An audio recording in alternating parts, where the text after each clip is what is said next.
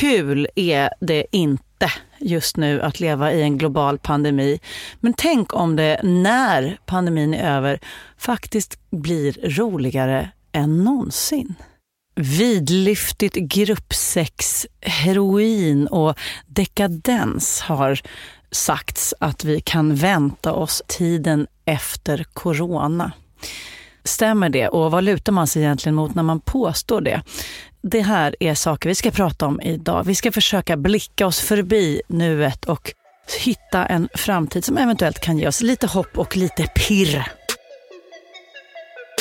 Varmt välkomna till dagens avsnitt av Dumma människor med mig Lina Thomsgård och psykolog och författare Björn Hedensjö. Dagens avsnitt ska alltså handla om livet efter pandemin. Vad tror vi om det? Vad tror forskarna om det? Och vad hoppas vi på? Normally being a little extra can be a bit much. But when it comes to healthcare, it pays to be extra.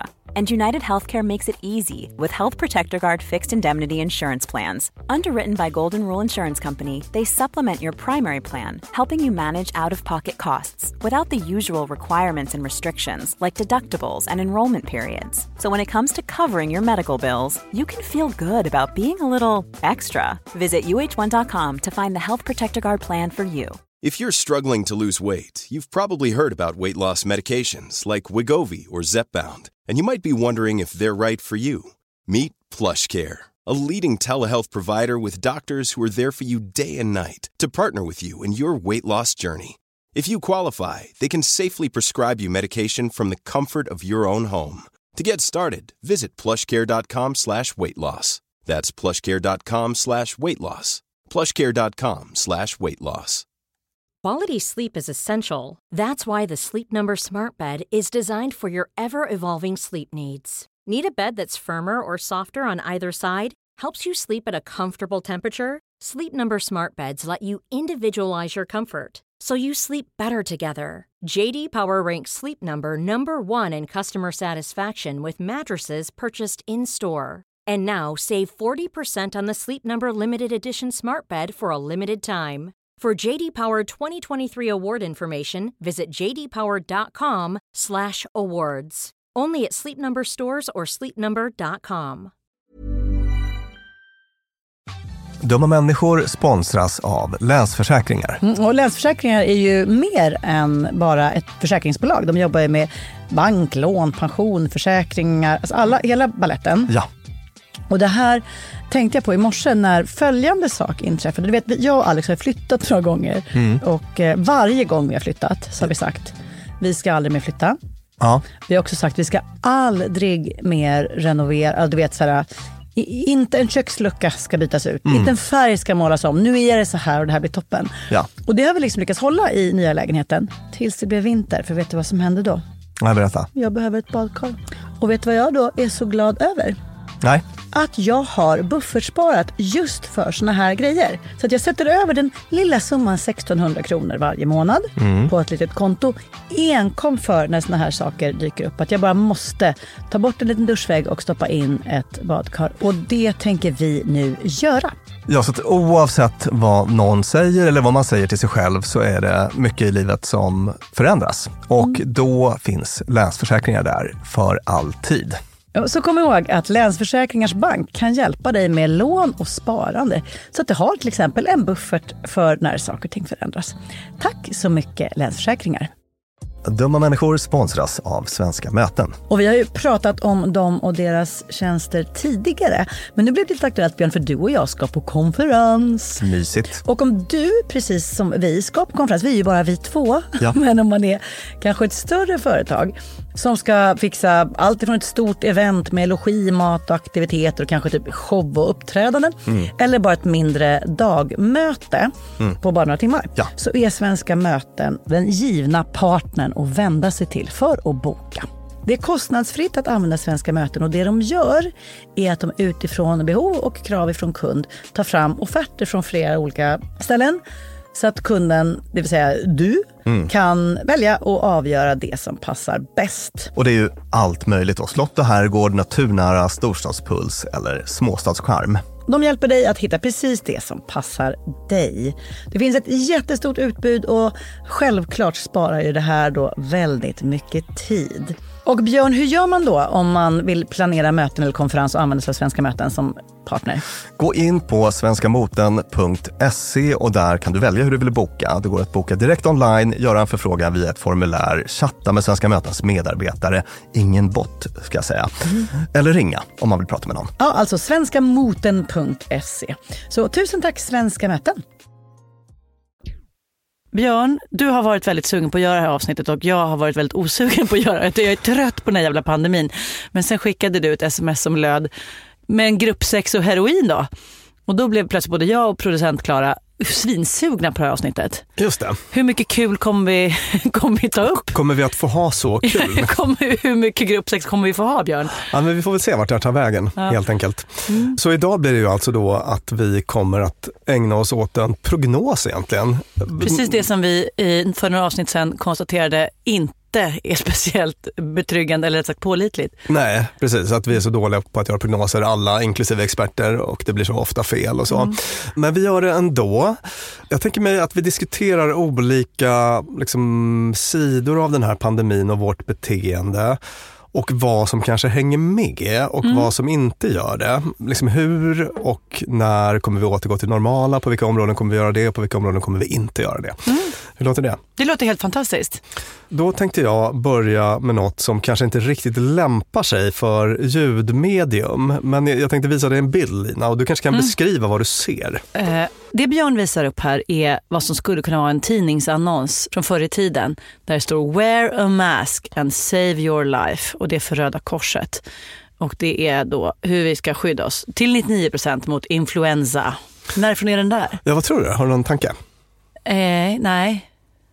Den är från 1918, från en eh, amerikansk dagstidning. Och det är då en eh, sån här annons som ska varna allmänheten för spanska sjukan och hur man kan skydda sig mot den, spanskan, mm. som svepte över världen. Jag tror att två av min morfars syskon dog i detta. Oj, ja, det var det mormor sa också nu när pandemin kom. Att det här har man ju varit igenom förut. Ja. 1918, 1919, 1920 mm. pågick den här pandemin. Vad hände sen då? Sen blev det det glada 20-talet, the roaring motherfucking twenties. The roaring motherfucking twenties, ja. precis. Kul hade man det då. Man hade det kul då. Jag tänkte liksom börja där. Mm. Att gruppsex och heroin var ju... Du bara, du bara tryckte på mina mest... Det du är mest sugen på. Nej men äh, är väl kanske liksom att ta i det. Det är väl inte det kanske som alla sitter och längtar efter. Nej, men det gör jag. Ja. ja. jag dömer ingen. Nej. Nej. Jag tänker mig att vi kommer att uh, liksom ge oss in i en, en period av den typen. Mm. Och det här är jag liksom inte ensam om, utan um, det finns många historiker som har pratat om det här till exempel. Mm. Och jag kommer också ge mig in på en del psykologiskt prat eftersom det är det vi ägnar oss åt i den här podden. Men nu ska vi ge några minuter till historiker. Läste du intervjun med Yale-professorn, läkaren och sociologen? Nej, skojar. som var i, i Dagens Nyheter för ett tag sedan. Det var han som utlovade, faktum är att jag läste, för det var han som utlovade vidlyftigt sex. Det var han som utlovade vidlyftigt sex, ja. Mm. Nicholas Christakis heter han. Han har skrivit en bok om det här som heter Apollos Arrow, The Profound and Enduring Impact of Coronavirus on the Way We Live han har just det här äh, liksom, historiska perspektivet. Då, mm. att, att, för oss kan ju det här upplevas som en oerhört speciell upplevelse. Mm. Och det är det ju också i vår livstid. Sådär. Mm. Men det är ingalunda någonting nytt för mänskligheten. Mm. Utan man kan gå tillbaka och hitta epidemier av, av mycket värre slag. Mm. Inte så långt tillbaka. Till exempel Hästen. spanska sjukan då, som ju var betydligt allvarligare uh. och drabbade yngre i första hand ingen så att säga, värdering i det. Nej. Men den var lite mm. annorlunda på, mm, på, på, det mm. sättet. Grader i helvetet etc. Yes. Mm. Fortsätter man längre bak i vår mänskliga historia så finns den här typen av händelser väldigt regelbundet genom hela vår historia. Det, det är liksom en del av att vara människa. Mm. Och det man har kunnat se efter sådana perioder, mm. om man kikar på det historiska, det är att vi tenderar att gå loss på skörlevnad och dekadens efteråt shaking the blues away, unhappy news away. If you would lose your weary blues, shake them away. Är det så här med den där typen av stora, stora trender att de alltid sker som en motreaktion mot det tidigare? Alltså så här, har vi elände så kommer fest, har vi fest så kommer elände. Är det så cyklerna ser ut? Liksom? Det kommer inte gå från elände till tråk. Eller från jättetråkigt till mellantråkigt.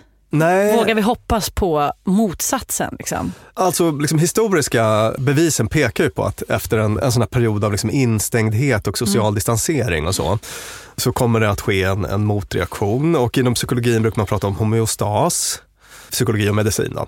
Alltså att man vill eh, återställa någon slags jämvikt om man har varit utan någonting. Alltså, Just det, om, det vi har haft brist på, Ja. det är det vi nu ska fylla på med ordentligt. Om man är törstig så dricker man vatten, om man är hungrig så letar man upp mat och är man liksom socialt svältfödd, för det är också ett Ja. av de här grundläggande behoven, Ja. så kommer man att söka sig till det. Då.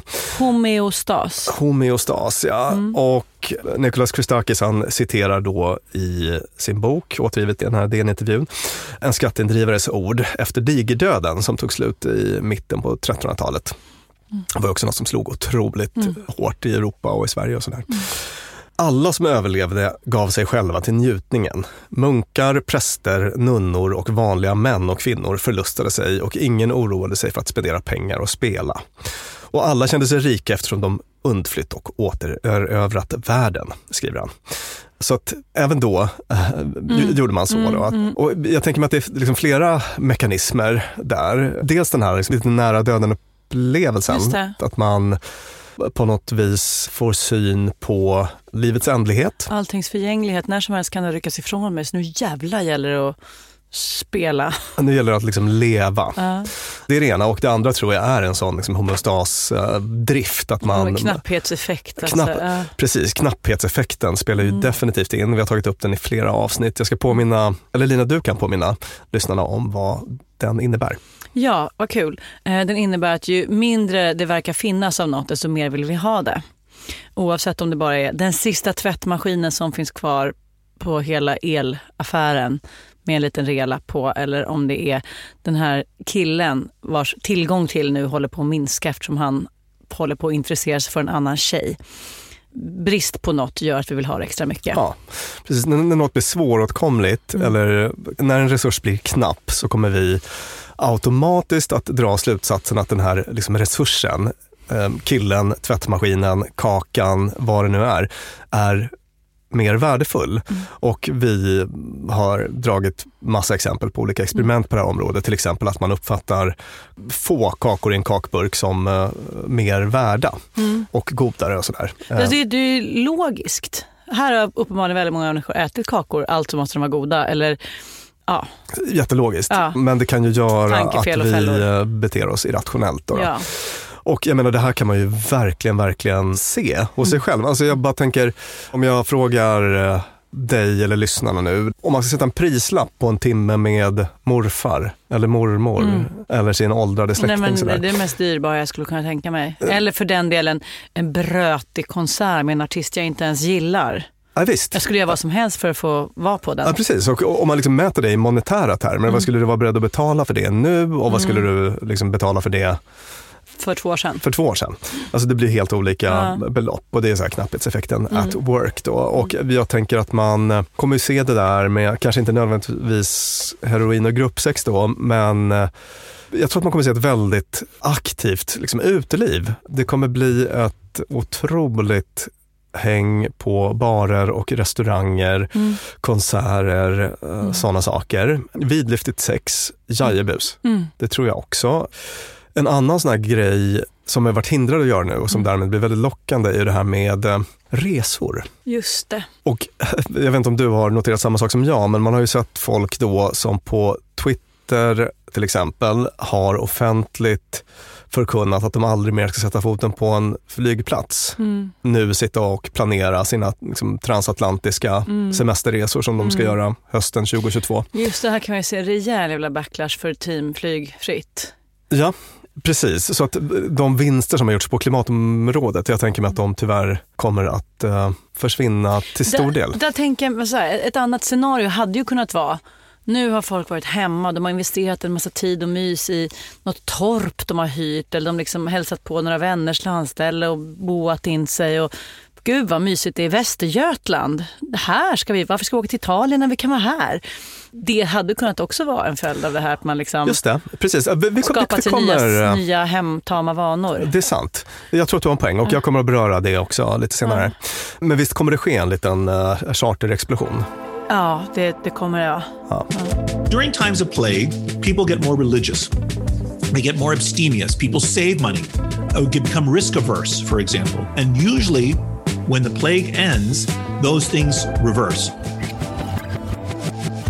Får jag lägga in eh, en spaning och brasklapp är vare sig historiker eller psykolog eller statistiker eller expert, men modemässigt. Vill du ha en modespaning? Kör. Nu är modekedjorna, de, de svämmar över av det som kallas loungewear. Vad är det frågar du dig? Jo, det är mjukiskläder i matchande kulör.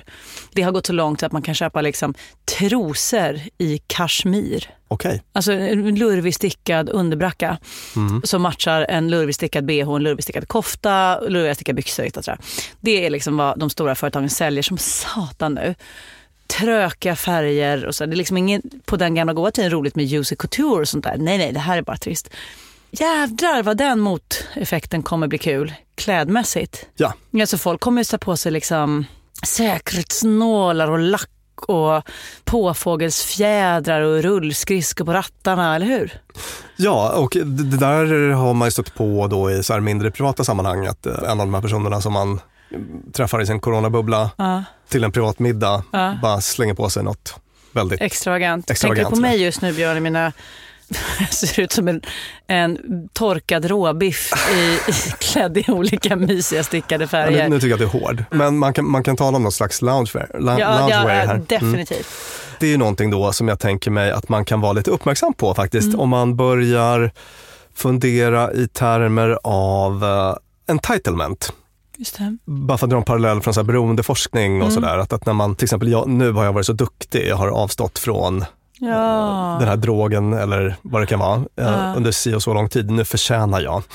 Det finns ett sånt element också, Ja. psykologiskt tänker jag. Att man till och med kan vara beredd att rucka på lite grundläggande principer. Och. Alla odruckna enheter ska hävas, alla oflugna resor ska resas, Mm. alla olägna ligg ska liggas. Ja.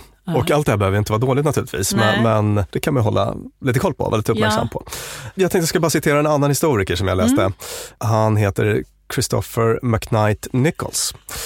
Han är på Oregon State University och han drog också parallellen till spanskan, spanska sjukan och tror att eh, vi kommer se otroligt mycket, liksom en framväxt av kollektiva mötesplatser, alltså, vi var inne på det här med konserter tidigare, men, men också otroligt mycket sportevenemang och så. Ja, Att det kommer bli en väldig, liksom, kanske gymmet. Ja, Nu sa jag alltså, bara alltså, jag tänkte mer liksom stora, fylla fotbollsstadion och så att, att det kommer att hända mycket där. Det som hände på 20-talet i både USA och Europa, Mm. det var framväxten av de här enorma sportevenemangen. Alltså fotbollsligor, professionella fotbollsligor. Premier League. Den typen av ligor växte fram i Europa. Tänker man sig då delvis som en följd av den här pandemin Mm. som var. Så att på ett sätt är vi enligt de här historikerna på väg in i ett nytt Roaring Twenties. Jag känner kul inför det. Ja. Sportevenemang, konserter, Ja. vidlyftigt sex, flott mode. Mm. Ja, och så en liten brasklapp där då. Det kommer inte vara speciellt hälsosamt för de som anser att alla odruckna enheter ska drickas och alla oätna chips i glada vänners lag ska... Alltså, det kommer ju krävas ett visst mått av måttfullhet för att vi ska klara oss igenom detta. Absolut. Lagom är ofta bra. Ja. Förlåt, men det är sant. Hey, everybody. After Corona, I party, party, party,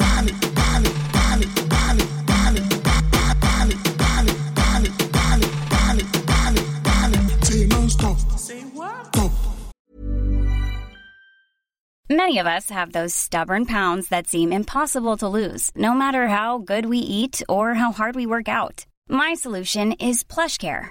PlushCare is a leading telehealth provider with doctors who are there for you day and night to partner with you in your weight loss journey. They can prescribe FDA-approved weight loss medications like Wagovi and Zepbound for those who qualify. Plus, they accept most insurance plans. To get started, visit plushcare.com slash weight loss. That's plushcare.com slash weight loss. A lot can happen in the next three years. Like a chatbot may be your new best friend.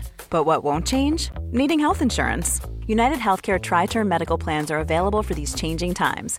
Underwritten by Golden Rule Insurance Company, they offer budget friendly, flexible coverage for people who are in between jobs or missed open enrollment. The plans last nearly three years in some states, with access to a nationwide network of doctors and hospitals. So, for whatever tomorrow brings, United Healthcare Tri Term Medical Plans may be for you. Learn more at uh1.com. If you're struggling to lose weight, you've probably heard about weight loss medications like Wigovi or Zepbound, and you might be wondering if they're right for you. Meet PlushCare, a leading telehealth provider with doctors who are there for you day and night to partner with you in your weight loss journey. If you qualify, they can safely prescribe you medication from the comfort of your own home. To get started, visit plushcare.com slash weight loss. That's plushcare.com slash weight loss. plushcare.com slash weight loss. Dumma människor sponsras av Tele2 och podden Internetpionjärerna. Björn, minns du när du fick internet? Ja, jag minns kanske inte exakt när, men jag minns det där modemet som höll på att plinga och surra. Sjung modemsången. Ding dong. Typ så. Jag har nämligen fått göra världens roligaste grej. Jag har fått programleda en podd som heter Internetpionjärerna. Och den är av Tele2 och handlar om när Sverige kopplades upp. Alltså från de här första modemen via de stora digitala reformerna. Och det är så spännande hur mycket som har hänt under de här åren. Gud, tänk att man har varit med om det här. Tänk att man, och just sådana som du och jag som både minns ett liv helt utan internet och som samtidigt inte skulle klara sig en kvart Nej. utan. Precis. Podden tar avstamp i år 1996 när internet utsågs till årets julklapp. Sen följer vi då den här digitala utvecklingen och användningen av den digitala tekniken via vet, BankID, bloggar, internethumor och alla möjliga roliga människor som intervjuas, till exempel David Sundin, Ebba von Sydow och så vidare.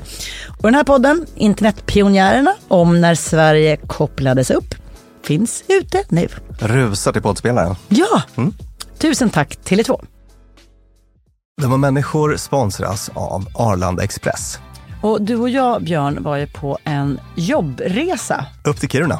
Där var det ljuvligt. Verkligen. Och när vi sen landade för att komma hem så hade jag ju planerat på ett Lina Thomsgårds sätt. Skulle hämta barnen goda 45 minuter efter landning. Jag fick oerhört bråttom och istället för att springa ut och ställa mig i den långa taxikön så vrålade jag till dig. Det här var faktiskt det blev en rolig scen. Ja.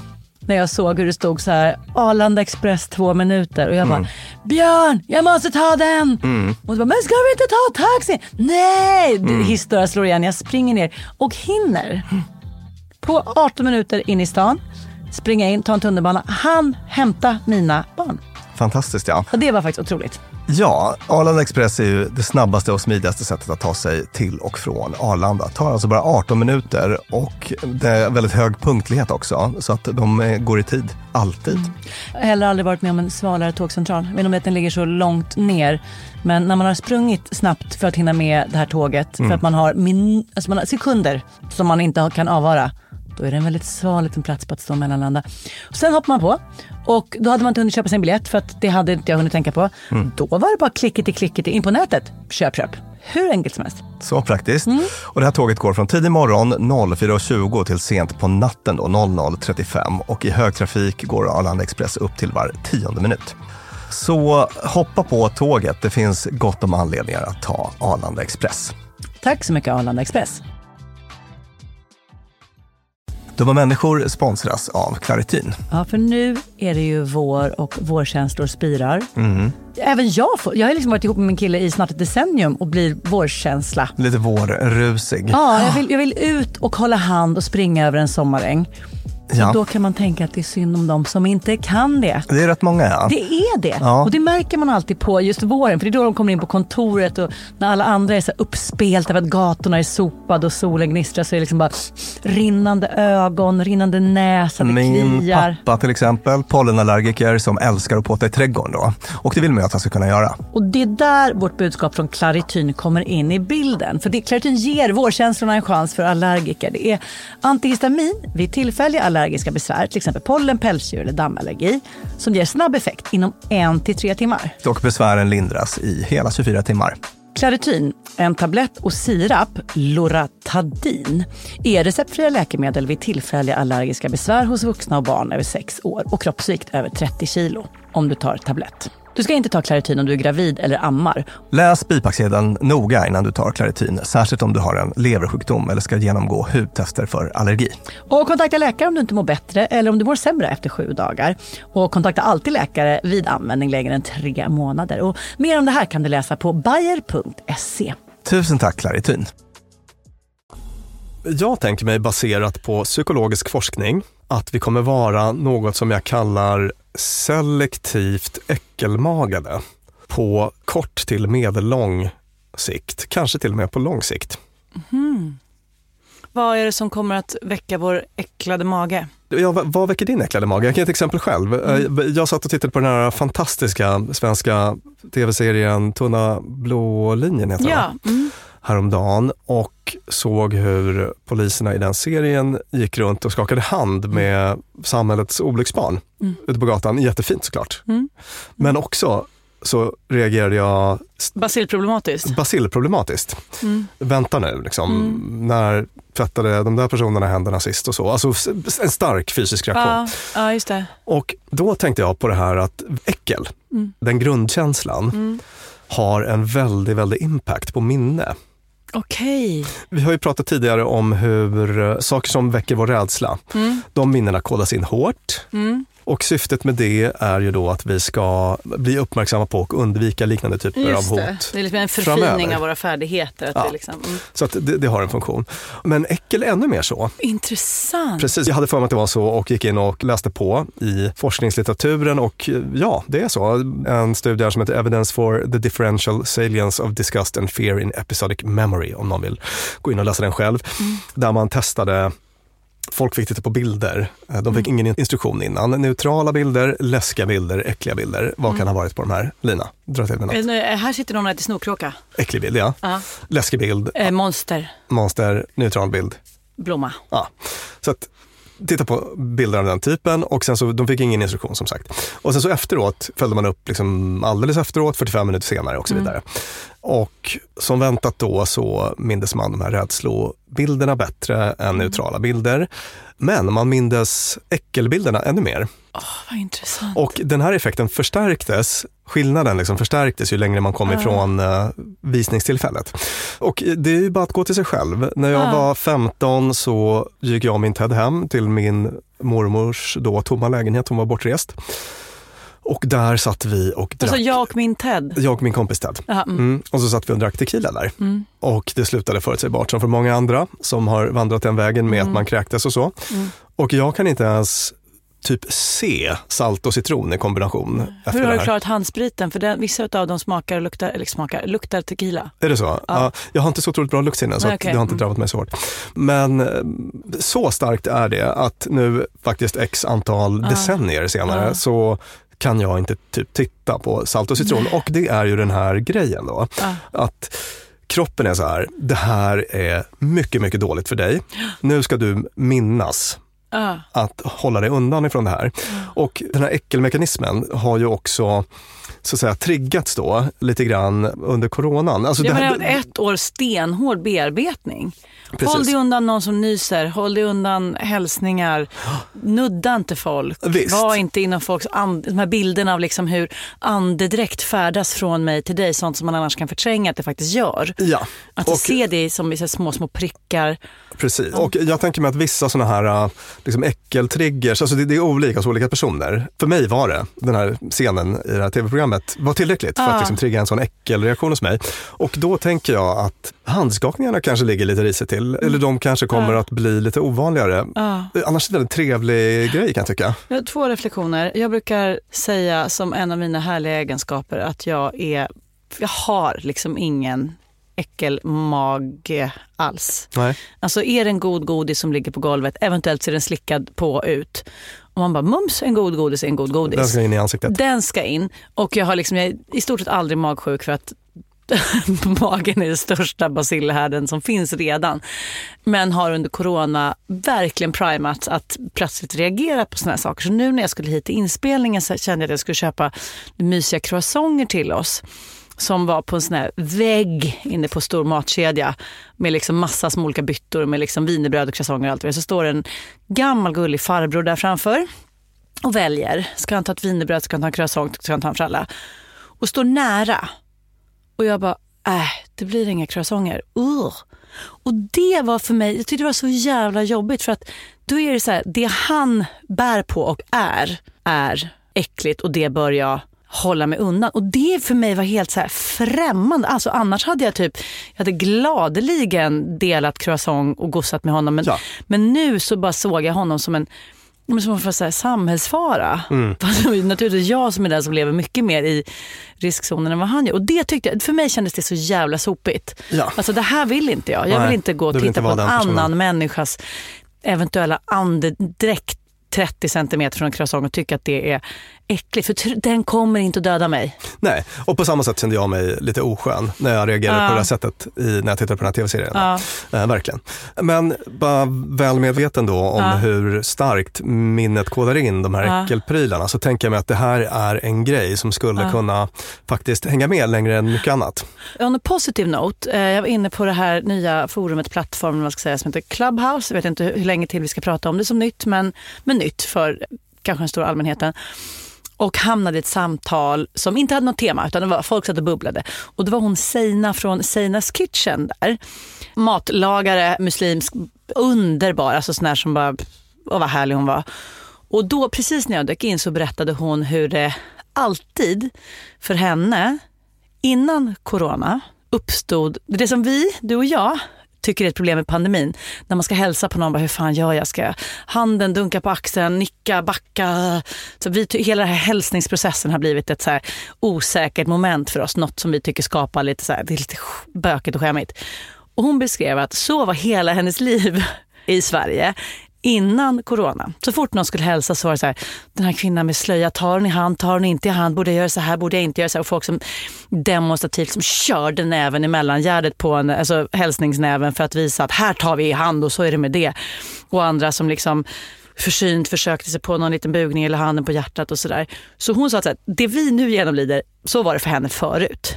Nu har det plötsligt blivit en frizon för det. För nu går alla runt och säger hon behöver inte oroa sig för om någon ska... Och är förvirrade. Ja, nej men exakt. För mig var det ännu en sån där nyttig perspektivförskjutning där man bara, just det, andras liv kan se annorlunda ut. En sån här Mm. äckelgrej som försvann efter spanska sjukan, läste jag i någon av de här artiklarna, Mm. var spotttunnor som tydligen var standard på liksom, restauranger, barer. Så Samlat otroligt spott. äckligt. Ja, ska du spotta, spotta den här tunnan. Tillsammans med andra spott. Tycker du att det är så himla äckligt? Ja, det tycker du verkligen. Ja, alltså idén om en liksom, tunna så där det liksom skvalpar runt en stor mängd saliv. Ja, det den gräslig faktiskt. Det är liksom jäckarens fantasi att fundera på vad, kommer någon någon gång att tvinga någon att bada i det där eller dricka? Oh. äckligt. Hur som helst. Ja, det slutar man med. Det slutade man med för att man började tycka att det var äckligt. Alltså, Mm. det kopplades till smittspridning på goda grunder och folk började tycka att det var äckligt. Mm. Och så togs det bort. Vilka tror vi då är de logiska, de mest rimliga grejerna vi, som kommer vara liksom lite mer frowned upon nu efter corona när det kommer till sånt? Alltså typ det här med att nysa rakt ut. Ja. Jag, jag kan ha varit en människa som, kanske fortfarande är, som nyser rakt ut. Det, det kommer ju inte att ske mer. Det slutar vi kollektivt med nu. Man nyser i sitt armveck. Det- Till och med minsta dagisbarn vet det. Förskolebarn. ja, frågan är om det väcker det så mycket äckel.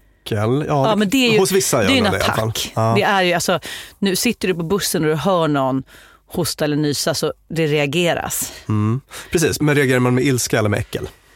För min, te, Eh, jag- min, tes här handlar om äckel specifikt. Jag tror att det väcker äckel just tack vare de här bilderna på hur salivpluttar, Ja, ja, alltså fin, Mm. fin fördelat spott liksom fördelas Mm. och vandrar så långt, så långt hela vägen fram till mig. Mm. Det som varit skönt är ju ganska tidigt i coronan så slutade man tro på det här att vanliga ytor, alltså om, om du tar i samma Ja. dörrhandtag som jag så är Mm. det garanterat smitta. Det slutade man ju tro ganska tidigt. Det är ju skönt för det var ju väldigt jobbigt om vi plötsligt skulle bli så här Så här handskpersoner. Ja. Mm, så är det ju för um, folk med så här kontamineringstvång. Det, och det, Mm. livet blir väldigt, väldigt besvärligt alltså för dem. A new poll for Sky News by YouGov found only 27% of people think life will be much the same as it was before, while far more, 59%, said it will be significantly different. Vi hoppar vidare till Mm. nästa punkt. Och det är, tänker jag mig, att vi kommer att se att tydliga vinster permanentas. Sånt som har blivit Shit, det, gud vad bra det här var. Hade ingen aning. Sånt som har gett folk den upplevelsen Mm. kommer att bli kvar. Och det här baserar jag på det här med eh, förlustaversion Mm. och endowment effekt, vad heter det, besittningsteorin tror jag på Just, svenska. det, just det. Eh, Det vill säga att vi människor kan sitta i vår grotta och vara rätt nöjda med det och missa allt fantastiskt som pågår utanför. Men om vi på något vis tvingas ut i det där fantastiska Mm. och upptäcker att wow, det var mycket roligare att, att Mm. bygga ett hus och plöja en åker. Då kommer vi vara ytterst ovilliga att ge upp det. Förlustaversion är ju det här att vi är mer ovilliga att ge upp. Det har större känslomässig impact för oss att bli av med någonting som vi redan har Mm. än det har att vinna någonting som vi, som, som vi inte har. Så att vi blir ledsnare av att förlora 500 kronor än vi blir glada av att vinna 500 kronor. Just det, och här ser vi då det som kommer göra att alla som har varit på torpet i Västergötland och tyckt att det har varit så otroligt trivsamt att simma i en insjö kanske inte vill överge det för det potentiellt mysiga Italien. Nej, Jag tror att det är många som har upptäckt mycket Mm. sådär. Alltså, Och friluftsliv, vildmark, lugn och ro.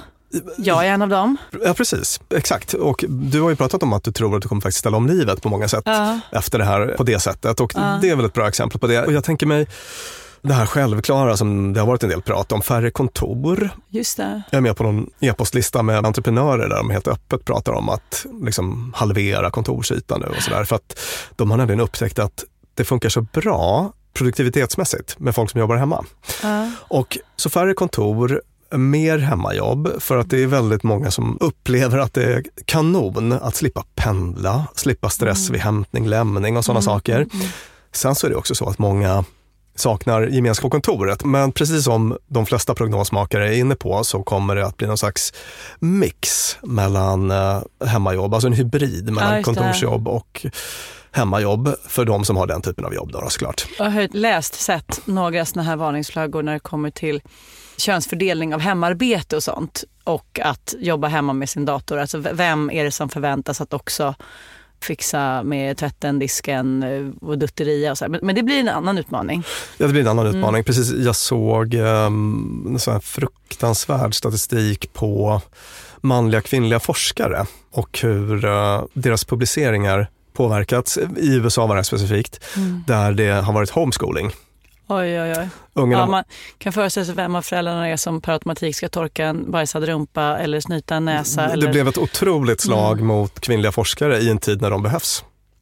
Otroligt mycket. Ja. Alltså, jag menar, det är bara, ska man ju verkligen hålla ögonen på såklart, Ja. den typen av grejer. Om man vill vara optimistisk kan man säga att då kommer vi få nästan liksom kapitalistiska incitament att se till att fördela eller strukturera hemarbete på ett vettigt sätt så att inte i olika grad inkräktar på personers förmåga att utföra sitt jobb beroende på kön. Nej, precis. Det, för det är någon slags pardans där med, Mm. med liksom arbetsgivare som vill maxa produktiviteten och få Mm. ner hyreskostnader. De tycker det är härligt Mm. och kommer klamra sig fast vid den vinsten Just från det. pandemin. Och sen så folk som jobbar hemma, massa grejer som jag har hört från många, att det har varit så himla avstressande med slippa pendling, hämtning, eh, lämningsstress och så, att det har underlättat livspusslet väldigt mycket. Och kan barnen gå tillbaka till förskolan så kanske den där eh, lite traditionella åtminstone, vem är caretaker för barn när vi är hemma, kan ändras. Ja. Ja. Spännande. Mm. En grej som jag tänker mig att man har upptäckt med det här um, liksom digitala är ju att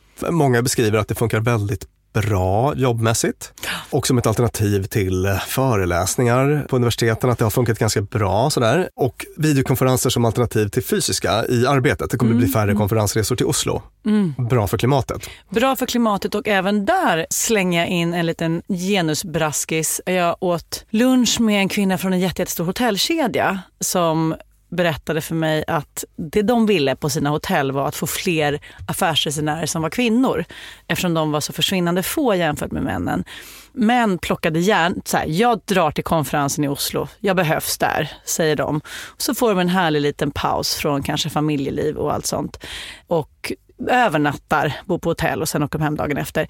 Medan kvinnor försöker lösa det på andra sätt och om de åker bor antingen hos en kompis eller ser till att ta sista tåget hem för att inte belasta familjen. Åh. Mm, och också i det där ett vårdande av sociala relationer etc. Som här, säger en del om hur folk idag väljer och som lämnar spännande utvecklingsmöjligheter för framtiden. Det var en positiv Sätt att se på det hela. ja, utvecklingsmöjligheter. Härligt.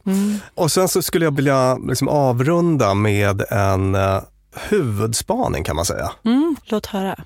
Jo, jag tror att det mesta kommer att gå tillbaka till det normala, inom citationstecken. Och det kommer att gå snabbare än vad många tänker sig. Alltså till att börja med, jag menar min eh, kompetens är ju inte epidemiologisk och så. Men just därför kom ju vi fram till ett tidigare avsnitt så är din Your guess is inte bara lika bra som en sån utan kanske till och med lite bättre eftersom du är smart och du tar in flera olika fält i din beräkning. Ja, kanske, kanske. Eller hur? Lyssna på det avsnittet om dåliga prognoser så kan ni också... Men om man lyssnar på de som vet någonting om det här då, så de säger att restriktioner kan ändå vara kvar ett tag. Alltså, okej, nu finns ett effektivt vaccin, det ska ut till hela befolkningen, men det finns en del risker där, till exempel att viruset muterar och vaccinen ger inte fullgott skydd och sådana saker. Så att den här sociologen och läkaren, Christakis hette han så, han eh, var så här, ja, men hösten 2022 så kommer nog en hel del saker ha återgått till det normala. Men du inte hösten 2022? Nej, nej, nej, nej, nej. Eh, hösten 2021 eh, Ah, puh. Så kommer det ha hänt en del. Men det kan dröja ända till 2024 innan det är liksom helt borta.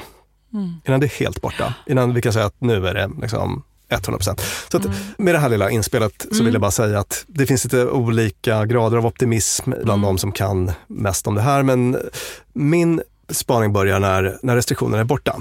När FHM och andra myndigheter säger nu har ni klartecken att bete er hur ni vill. Den här scenen jag har längtat efter och som jag kommer kämpa för att vi ska få. Ungefär som när liksom krig har tagit slut. Alltså så här, någon tutar i en trumpet och alla springer ut på gatan och kastar gruppsex och heroin på varandra i sina plymer. Det. Alltså en sån där liksom folkfest. Och det är möjligt att det, om du nu ska dra ut på det hela i två år av successivt, att det inte är, är riktigt trumpetsignal som kommer att skapas. Men, men vi, vi föreställer oss att det finns en sån tid när någon säger att nu då, sätt igång, lev som vanligt. Ja. Och då tror du att det kommer gå snabbt. Då tror jag att det kommer gå snabbt och det baserar jag på den här äh, den psykologiska kunskapen om hur mycket vanedjur vi är. Äh, Din kille Alex pratade häromdagen i något sammanhang om hur han äh, fortfarande har en sån här stark kramreflex. Mm, jag med. Ja. Att han träffar någon och liksom får hindra sig själv när armarna Mm. sträcks fram. Och du har beskrivit samma sak. Sådär. Det trots att vi nu snart ett år har levt i en stark norm om att inte kramas. Just det. Så att det här bara visar hur eh, otroligt djupt rotade våra gamla beteendemönster är. Mm. Det är så här inlärning funkar, att vi lär oss någonting, att när jag träffar en person så ska jag krama den. Mm. Och kunskap som vi redan har, vi avlär oss inte den, utan den finns kvar. Mm. Det som händer istället är att vi liksom lägger på ett till kunskapslager. Nej, just det, jag ska inte kramas. Är du med? Just det. Så många av våra beteenden sker ju på autopilot. Över hälften av alla grejer vi gör en vanlig dag. Sådär. Ja. Och där ligger de här vanorna och bara liksom puttrar under ytan. Vi har någon svag ny koppling, en svag ny norm. Man ska inte kramas när man Mm. Just träffar någon person. Ja, Sen men har- grund, grundinlärningen, det är den som är Grundinlärningen- riktigt jävla intuitionsbunden. Exakt. Och, och, Spännande. och det är så lätt att glida tillbaka i gamla mönster när man får chansen. Och, och det här är väl känt från psykologisk Mm. behandling. Alltså till exempel om jag behandlar en hundfobiker som en gång har lärt sig att hundar är farliga. Felaktigt då kanske. Den kopplingen finns kvar. Sen trumfas den med nyinlärning som säger att hundar är okej. men man, det är mycket välkänt då att det är mycket lättare för en tidigare hundfobiker att trilla tillbaka i hundfobi. Nej men gud Eh, vad spännande. För ja. annars vill man gärna se det som att vi plockade bort den där saken från Nej. dig. Vi, av, Ah. vi avlär oss ingenting. Som, så att det är en sån grej som inte är så himla känd, som jag tyckte kunde vara intressant att ta upp. Wow, ja. Att, för att folk pratar om så här, hur otroligt fundamentalt vi kommer att förändras efter den här Ja. pandemin. Jag säger nej, jag tror inte det. Nej. Jag tror att med de undantag vi har tagit upp idag så tror jag att vi kommer att snabbt som ögat så fort vi får chansen, när det nu blir, Ja. gå tillbaka i, i det gamla. Du, om du kollar på mig när jag ler, ser du att den här tanden är liksom lite vinklad. Den som är bredvid framtänderna. Jag ser det. Eh, Jag hade tandställning i jättemånga år, sån här räls. Och sen när man tog bort den och jag tänkte att nu kommer jag äntligen bli fin, så satte de en stålpinne på insidan av tandraden som de satte fast med kluttar. Det här kommer att knytas ihop med det vi just pratade om, bara så ni vet. En ståltråd med kluttar som satt fast vid varje tand som jag skulle ha i, jag tror att det var fem år. Mm. Kluttar är säkert termen tandläkare använder. Exakt så. Ja. Den här ska du ha Lina i fem år för annars går tänderna tillbaka, sa de. Jag bara, va? Vadå? Vi har ju liksom i flera års tid flyttat tänderna med den här tandställningen. Vadå att de skulle gå tillbaka till någon form av ursprungstillstånd? Vad knäppt, tänkte jag.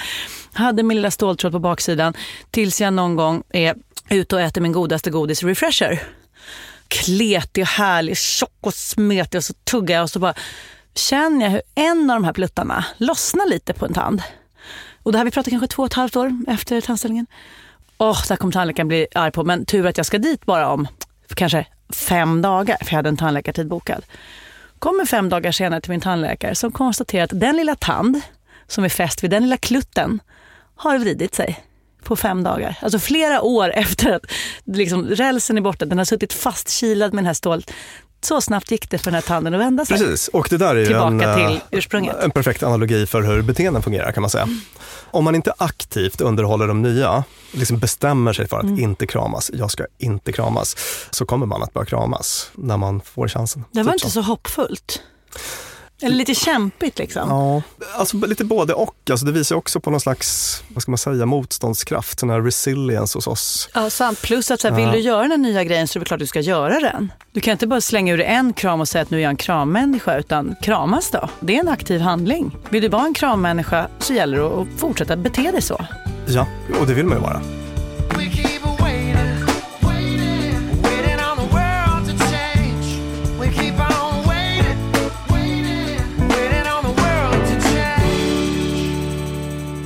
Det här är mina spaningar om Mm. livet efter pandemin. Gud vad spännande. Har du något att tillägga? Ja, jag vill prata om saker jag tror vi har lärt oss värdera och som jag hoppas att vi har lärt oss så pass att vi kommer uppskatta dem mer och kanske rent av gå till valurnorna med detta i sikte. Jag tänker till exempel de som inte, som du och jag, har kunnat jobba hemma och ha hemmakontor. De vars dagliga liv utgör den här infrastrukturen som får oss alla andra att ha liv som fungerar. De som tar hand om våra barn på förskolan, de som är lärare till våra barn oavsett om de jobbar hemma eller inte. Vårdpersonalen som har, från det att de inte har vetat vad fan det är för jävla sjukdom vi har att göra med, till fått corona själv och ändå kämpat vidare. Ja. Deras värde, busschaufförernas värde, hela den här jävla infrastrukturen som man på något vis jag har bara tagit för givet. När bussen kommer, det är någon som kör, hej tack, och så känner jag mig duktig om jag liksom tittar på den här personen i ögonen. Och nu plötsligt bara, här är en person som med risk för sitt liv körde den här jävla bussen för att jag var för lat för att gå under en pandemi. Här ser jag potentiella men jag tror omprioriteringar hoppas, i tror och hoppas att vi kommer att uh, uppvärdera dem. Jag hoppas att, och tror att vi kommer att satsa mer på äldrevård, äldreboenden och så. Och får jag säga en sak som kanske låter lite, lite okänslig. Det vi har lärt oss av den här pandemin är att vi var inte så bra rustade. Något land någonstans. Men den dagen kommer när det här är över och då kanske vi ska skatta oss otroligt jädra glada att det var just den här pandemin som slog ut hela världen. För alltså, det finns grader i helvete och i, klart som fan att jag inte vill att någon ska ha förlorat sin mamma eller pappa eller mormor eller morfar eller någon älskad. Naturligtvis inte. Men föreställ dig ett corona som framförallt dödade barn eller som var smittsamt på ett sätt som inte kunde hjälpas med ansiktsmasker etc. Nu har vi fått en riktig jävla lärpeng på global nivå. Vi har förstått vilka bitar som behöver vara på plats och hur mycket vi faktiskt behöver varandra. Och förhoppningsvis, om historikerna får rätt och det här händer igen om 100 år eller 60 år, så vet vi lite mer vad vi har att göra med och vi kommer vara lite bättre på att anpassa oss. Precis, det här var ju en, dina avslutande ord, men det anknöt till något som den här Nicholas Christakis, Yale-läkaren, sa. Att på ett sätt så är det tur att vi drabbades av just covid-19. Mm. Vi kunde ha stått inför en ny digerdöd eller en sjukdom som mm. dödar var tredje smittad. Mm. Det finns ingen särskild anledning till att covid-19 inte är mycket dödligare än det är. Alltså det, och tänk dig bara nu, så folk började liksom egoistiskt bunkra upp munskydd, toapapper och allt. Alltså folk tappade sin vett och sans, framförallt i början här av corona, för liksom värna det sina framför andra. Och så skakade vi på huvudet och tyckte att det var omoraliskt. Men så här, tänk så hade det varit dina barns liv som stod på spel. Hade du varit lika mån om moralen då eller hade du liksom tänjt ännu lite mer på gränsen? Sådana saker har jag tänkt på och någonstans ändå varit tacksam att just av alla jävla pandemier så blev det denna. Då Björn vill jag tacka dig för dina spaningar och jag kommer se fram emot en kramande, vidlyftigt sexfylld, upprymd, social, fotbollsarenefylld framtid. The Roaring Twenties. The Roaring Twenties, välkomna tillbaka. Tack säger jag, Dina Thomsgård. Björn Hedensjö heter min samtalspartner och producerat detta har Klara Wallin gjort och klippt det har Peter Malmqvist gjort. Vi har spelat in vårt avsnitt hos Beppo.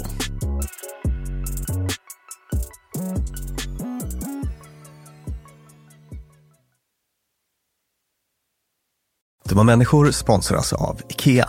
Om det är något jag lärde mig som inredare av kontor, när jag jobbade inte som inredare av kontor, jag var ett vanligt chef på ett kontor ja. mm. som behövde inredas, mm. så var det hur viktigt det var att den inredningen vi hade, stolar, bord, skärmar, allt sånt, var flexibelt. Ja. Vi började som två personer, vi blev åtta personer, ibland var vi tolv personer. Mm. Så vi behövde både bli fler, vi behövde stuva om. Och Folk ibland, har lite olika behov. Ibland behöver man vara avskärmad och ibland inte. Exakt. Och det här är någonting som IKEA kommer att hjälpa oss med, med den nya kontorsserien som är både flexibel och smart inredning och den heter Mittzon. Zon med Z, Mittzon. Och Mittzon består av höj och sänkbara skrivbord, akustikskärmar, fällbara bord och växtväggar på hjul. Så det är enkelt att skapa trivsamma arbetsytor med plats för både möten och eget fokus. Och det är framförallt enkelt att skapa de här flexibla ytorna. Alltså att man kan förändra och anpassa efter aktiviteter och nya arbetssätt. En sån här grej är ju det här med hybridarbete. Du vet mm. att man jobbar lite hemifrån, lite fysiskt på arbetsplatsen. Det. det ställer ju verkligen helt nya krav på det fysiska kontorets roll. Man behöver en helt ny flexibilitet och bekvämlighet. Och det här är ju varför IKEA grundades i Älmhult 1943, för att skapa en bättre vardag för de många människorna. Så upptäck Mittzon och mer om detta kan du läsa på ikea.se företag. Tusen tack IKEA!